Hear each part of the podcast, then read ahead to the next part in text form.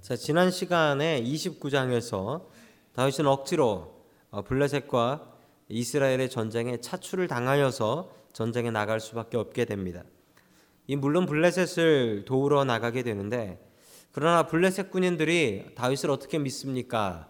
저놈이 전쟁터에 나가서 갑자기 배신해 가지고 우리 잡아 가지고 우리 목을 베서 그 목을 들고 사울에게 가서 화해할지 어찌합니까? 믿을 수가 없습니다. 그러자 아게스는 사과를 하면서 다윗에게 집으로 돌아가라라고 명령을 내리게 되죠. 자, 집으로 돌아온 다윗의 일행에게는 무슨 일이 벌어지고 있을까요? 자, 우리 첫 번째 하나님 주시는 말씀입니다. 자리를 지키는 믿음을 가지라라는 말씀입니다. 자리를 지키는 믿음을 가지라. 이 창세기에서도 참 많이 나왔던 이야기죠. 자리 지키는 믿음을 가져라. 하나님께서 무척 중요하게 생각하시는 것이 이래도 저래도 자기 자리 지키는 사람입니다. 자기 자리 지키는 사람을 하나님께서는 정말 소중하게 생각하십니다.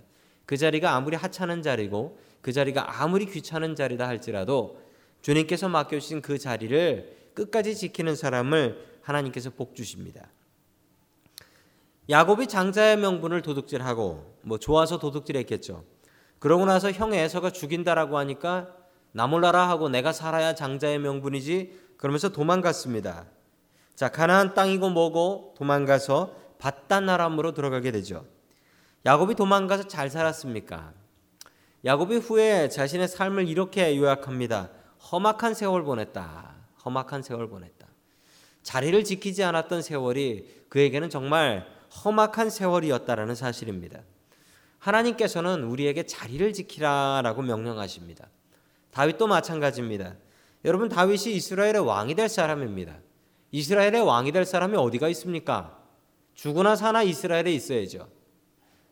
여러분 이스라엘을 벗어나서 블레셋으로 도망갔다는 것은 그에게 하나님께서 나를 지켜주실 믿음이 없다라는 겁니다. 그 믿음이 있었다면 절대로 도망 못 가죠. 죽으나 사나 이스라엘에 있어야죠. 그런데 하나님의 손길 믿지 못하고 하나님이 지켜주실 건 믿지 못하니까 다윗은 그냥 블레셋으로 도망갔습니다. 여러분 블레셋에 도망가서 다윗이 어떤 세월을 보냈을까요? 험악한 세월을 보냈습니다. 자, 그가 어떻게 보냈는지 우리 30장 2절 말씀 우리 같이 봅니다. 30장 같이 읽습니다. 시작. 여자를 비롯하여 그 성읍 안에 있는 모든 사람을 아인 노인할 것 없이 사로잡아 한 사람도 죽이지 않고 끌고 갔다. 아멘. 여러분 왜 한 사람도 죽이지 않았을까요? 여러분 전쟁하는데 한 사람도 안 죽는 경우가 어디 있습니까? 이 한 한 사람도 안 죽었다는 것은 한 명도 저항할 사람이 없었다라는 거예요. 다 끌고 전쟁 나갔다는 겁니다. 이스라엘하고 싸우는데 한 명도 빠짐없이 그러니까 다윗이 제대로 싸우려고 군인을 다 끌고 나간 거예요. 그냥 대충 흉내만 내려고 그랬던 게 아니라 정말 다 데리고 나갔어요. 자, 한 명도 안 남기고 갔습니다. 그래서 남은 사람들은 어떤 사람이었다고 성경에 나옵니까? 어떤 사람들 나옵니까? 여자, 그 다음 누구죠? 어린아이, 그 다음은 노인. 아무도 저항할 사람이 없었던 거예요. 젊은 군인, 보호할 사람이 아무도 없었다는 겁니다. 자, 다 전쟁터에 데리고 나갔어요. 여러분, 그래서 한 명도 안 죽고 다 붙잡아 갔답니다. 여러분 만약 한 명이라도 반항을 한다면 그 사람은 죽었겠죠. 그런데 반항할 만한 사람이 없었기 때문에 한 명도 죽지 않았습니다. 그걸 하나님께서 기가 막히게 바꿔주세요. 뒤에 보면 이 사람들이 다 구조가 되는데 한 명도 구조 안 당한 사람이 없어요. 왜 그럴까요? 아무도 반항을 안 했으니까 그 덕분에 한 명도 안 죽은 거예요. 다치지도 않고 다 찾아올 수 있었습니다. 자, 계속해서 3절 봅니다. 3절입니다. 시작. 다윗의 부하들을 거느리고 그 성읍으로 들어와 보니 성은 불타버렸고 아내들과 아이들이 모두 사려잡혀 갔다. 아멘. 집이 불타버렸습니다. 사람들이 다 쫓겨 쫓아가서 구해옵니다. 그리고 잿더미가 된 시글락으로 다시 돌아오게 되는데 다시 집을 짓고 재건을 해야 합니다. 그 순간 다윗이 죽, 아, 그 순간 사울이 죽죠. 다윗은 미련 없이 불에 타서 아무것도 남지 않은 시글락을 버려두고 이스라엘 헤브론으로 올라가서 왕이 됩니다. 여러분 처음에 불, 집이 다 불이 타고 가재도가 다 불탄 것을 보면서 이 다윗 일행은 너무 괴로워했습니다. 하나님 어떻게 이런 고통을 주십니까? 라고 괴로워했는데 지나놓고 보니까 여러분 여기가 불이 탄 게 하나님의 뜻이에요. 만약에 이 시글락이 불타지 않고 멀쩡한 집이 남아 있었다면 다윗과 600명의 군인들이 다시 이스라엘로 돌아가려 했을까요? 아니면 거기 정착해서 그냥 말뚝 박고 살았을까요? 여러분 그냥 말뚝 박고 살려고 했을 겁니다. 하나님께서 기가 막힌 고난을 주셨어요. 그 고난은 집이 불타버리는 고난이었습니다. 집이 불타버리니까 어쩔 수 없이 그래 우리 이스라엘로 돌아가자. 그러면서 이스라엘에 돌아와서 왕이 되었습니다. 여러분 하나님께서 불나게 하셨습니다. 자리 지키라고. 자리 지키라고 주신 고난이었습니다. 왕 될 사람이 다른 나라 가서 뭐 하고 있나? 얼른 다시 이스라엘로 돌아가라. 하나님께서는 자리 지키는 믿음을 귀하게 보십니다. 어떠한 순간에도 주님께서 주신 믿음의 자리를 바르게 지켜나가는 저와 여러분 될 수 있기를 주님의 이름으로 간절히 축원합니다. 아멘. 두 번째 하나님께서 우리에게 주시는 말씀은 위기 중에 하나님을 의지하라라는 말씀입니다. 위기 중에 하나님을 의지하라. 자, 우리 6절 말씀을 같이 보겠습니다. 6절입니다. 시작. 군인들이 저마다 아들 딸을 잃고 마음이 아파서 다윗을 돌로 치자고 말할 정도였으니 다윗은 큰 공경에 빠졌다. 그러나 다윗은 자기가 믿은 주 하나님을 더욱 굳게 의지하였다. 아멘. 자, 시글락이 불이 타고 가족들이 하나도 없는 것을 보았습니다. 이 가족들이 없는 것이 포로로 붙잡혀 간 것인지 아니면 어디 가서 다 죽었는지 알 수가 없는 노릇이죠. 자기의 가족들 안 잃은 사람들이 하나도 없었다. 600명의 군인들에게 가족들 안 잃은 사람들이 아무도 없었고 다윗도 두 아내를 빼앗겼다라고 이야기를 합니다. 자, 그러자 그러자 다윗의 부하 600명이 어떻게 했냐면 다윗을 돌로 쳐서 죽이자고 저놈 때문에 블레셋하고 블레셋하고 같이 전쟁터 나갔다가 이 꼴을 당했다고 저놈이 우리를 여기로 인도했다고 저놈 때문에 우리 가족이 죽었다고. 지금 반란이 일어날 기세입니다. 이제 다윗 죽은 목숨입니다. 아무리 잘난 다윗이지만 600대 1 이거 어떻게 싸우겠습니까? 부모 자식 잃은 600명 이 분노를 어찌 감당하겠습니까? 여러분 그런데 오늘 하나님의 말씀을 잘 보십시오. 이렇게 안타깝고 괴롭고 어려운 순간에 다윗이 했던 일이 무엇인가? 그리고 어떻게 이 일이 풀려가는지 여러분 한번 보세요. 그러나 다음에 뭐라고 나오죠? 그러나 다윗은 자기가 믿는 주 하나님을 더욱 굳게 의지하였다. 이렇게 해서 살아나요. 이 궁지를 어떻게 빠져나오냐면 자기가 믿는 주 하나님을 더욱 크게 의지해서 그래서 이 곤경에서 벗어나게 되었습니다. 여러분 다윗이 하나님을 의지하자 백성들이 군인들이 잠잠해집니다. 여러분 다윗이 무슨 얘기를 하면 이 부하들이 만족을 할까요? 다윗이 무릎 꿇고 빌면 이 부하들이 만족하겠습니까? 그런다고 자신들의 잃어버린 가족들이 돌아옵니까?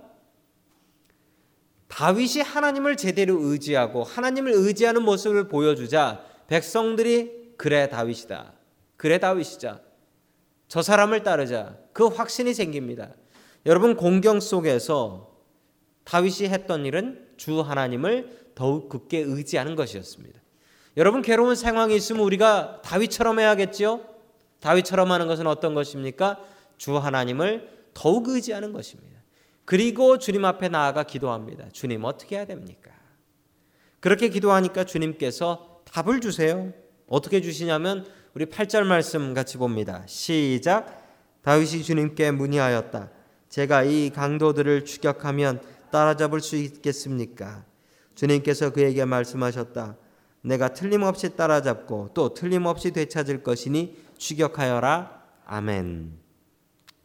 방금 전에 죽인다고 달려들고 대들던 그 부하들이 바뀝니다. 다윗을 믿어요. 다윗을 믿는 것이 아니라 다윗이 의지한 하나님을 믿었던 것입니다. 다윗이 의지한 그 하나님을 부하들이 믿어요. 그리고 다윗을 따라서 추격대를 600명 다 꾸려서 추격전을 시작하게 됩니다. 여러분 위기 속에서 우리가 해야 될 일, 괴로움 속에서 우리가 해야 될 일은 다윗이 했던 이 일입니다. 무엇입니까?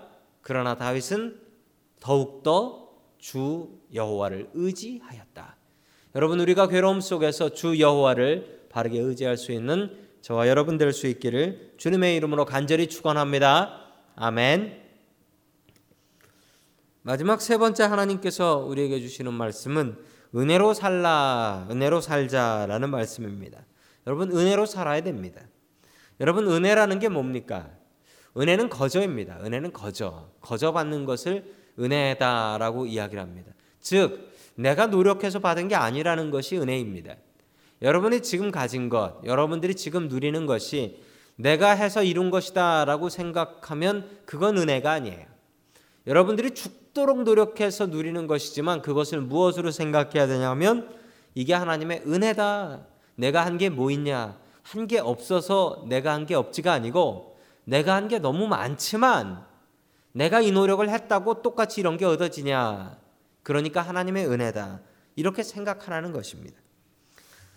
자, 추격대를 꾸려서 600명의 추격대를 꾸려서 다윗 일행이 추격을 합니다. 그런데 가다가 병든 외국인, 그 애굽 이집트 소년 하나를 만납니다.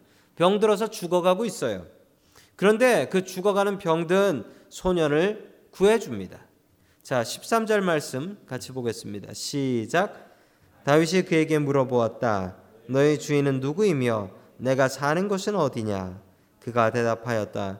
저는 이집트 소년으로서 아말렉 사람의 노예로 있었습니다. 사흘 전에 제가 병에 들자 저의 주인이 저를 버리고 갔습니다. 아멘. 원래 노예라는 것이 그렇죠. 병들고 몹쓸 것 같으면 팔든지 버리든지. 여러분 다윗이 참 위대한 왕인 이유가 여기 있습니다.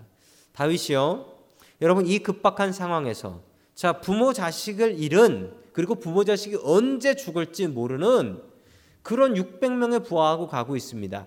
아니 어디 길에 쓰러져 있는 이 노숙자 같은 친구를 구합니까? 여러분이 그런 급박한 입장이라면 이 애는 누가 구해주겠지 하고 그냥 지나가지 않겠습니까? 여러분 그런데 다윗은 절대 그러지 않았습니다. 아무리 자, 자신의 처지가 어렵고 아무리 자기가 바쁜 형편이라도 가난하고 불쌍하고 어려운 사람 보면 그냥 못 지나갔어요. 그래서 백성들이 다윗을 그렇게 따랐던 겁니다.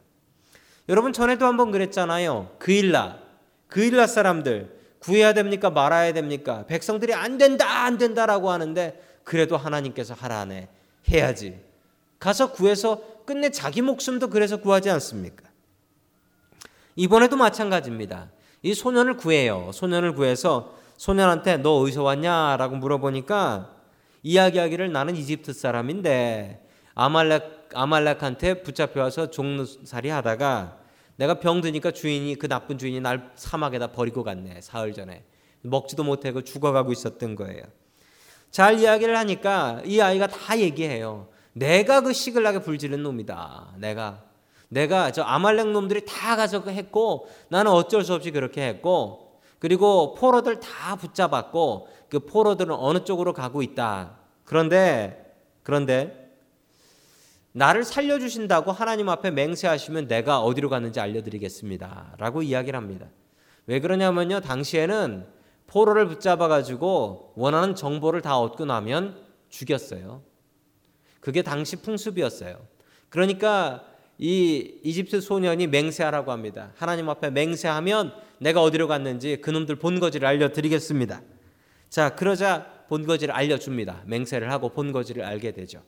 자, 그렇게 추격을 하는데 600명이 추격을 하는데 600명이 다 부모 자식을 잃은 그런 사람들이에요. 그런데 그 중에 200명 정도가 나는 죽어도 더 못 가겠습니다.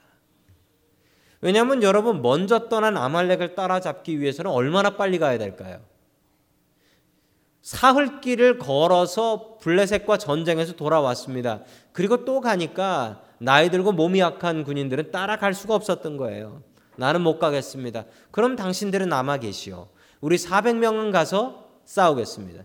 싸워서 기가 막히게 한 명도 죽지도 않고 타인지를 데리고 옵니다. 그리고 거기서 노력한 약탈물들을 가지고 오죠. 여러분이 노력한 약탈물은 누구의 것입니까? 당시에 법에 의하면 전쟁에 참여해서 목숨 바친 사람들이 그 노량물을 나눠 갔습니다. 그게 원칙입니다. 전쟁에 가서 목숨 걸고 싸운 사람들이 나눠 갖는 것이 원칙입니다. 여러분 그런데 이것 때문에 싸움이 나요. 자, 400명이 나가서 전쟁을 했지 않습니까? 그럼 200명은 전쟁터까지 갔다가 그 근처에서 못 가서 전쟁에 못 나간 200명은 나눠줘야 될까요? 안 나눠줘야 될까요? 당시의 법에 의하면 200명은 아무것도 못 받습니다. 자, 그런데 다윗이 뭐라 이야기하는지 한번 보십시오. 24절 봅니다. 시작.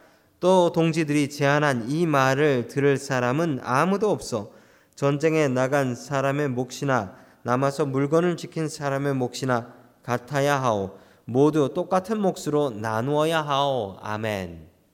자, 다윗이 정말 근사한 사람인 이유가 여기에 있습니다. 정말 없는 사람, 가난한 사람 마음을 알고 몸 약한 사람 마음을 아는 거예요. 200명이 마음이 없어 안 나왔습니까? 그럼 나눠줄 필요 없죠. 200명이 목숨 걸고 왔는데 몸이 안 돼서 못 온 걸 아닙니까? 그러면 나눠줘야 됩니까? 말아야 됩니까? 다윗의 생각은 그렇습니다. 나눠줘야 한다. 왜냐고요? 여러분 400명이 목숨 걸고 싸운 게 맞습니까? 틀립니까? 맞죠. 그런데 중요한 건 다윗이 이야기하는 이 포인트는 뭐냐면 하나님께서 우리에게 가서 싸움을 이긴다라고 말씀하셨고 하나님께서 가는 길에 이집트 소년 만나게 하셔서 이집트 소년이 길 안내 해줬고 만약 이집트 소년이 길 안내 안 해줬으면 우리는 어디 갔는지 쫓아가지도 못할 것이고 우리가 목숨 걸고 싸우긴 했지만 하나님께서 이 일을 하지 않으셨으면 우리가 무엇을 얻을 게 있어? 이게 다윗의 이야기입니다. 이게 다윗의 이야기예요. 여러분 다윗의 이야기가 맞죠? 이게 은혜입니다.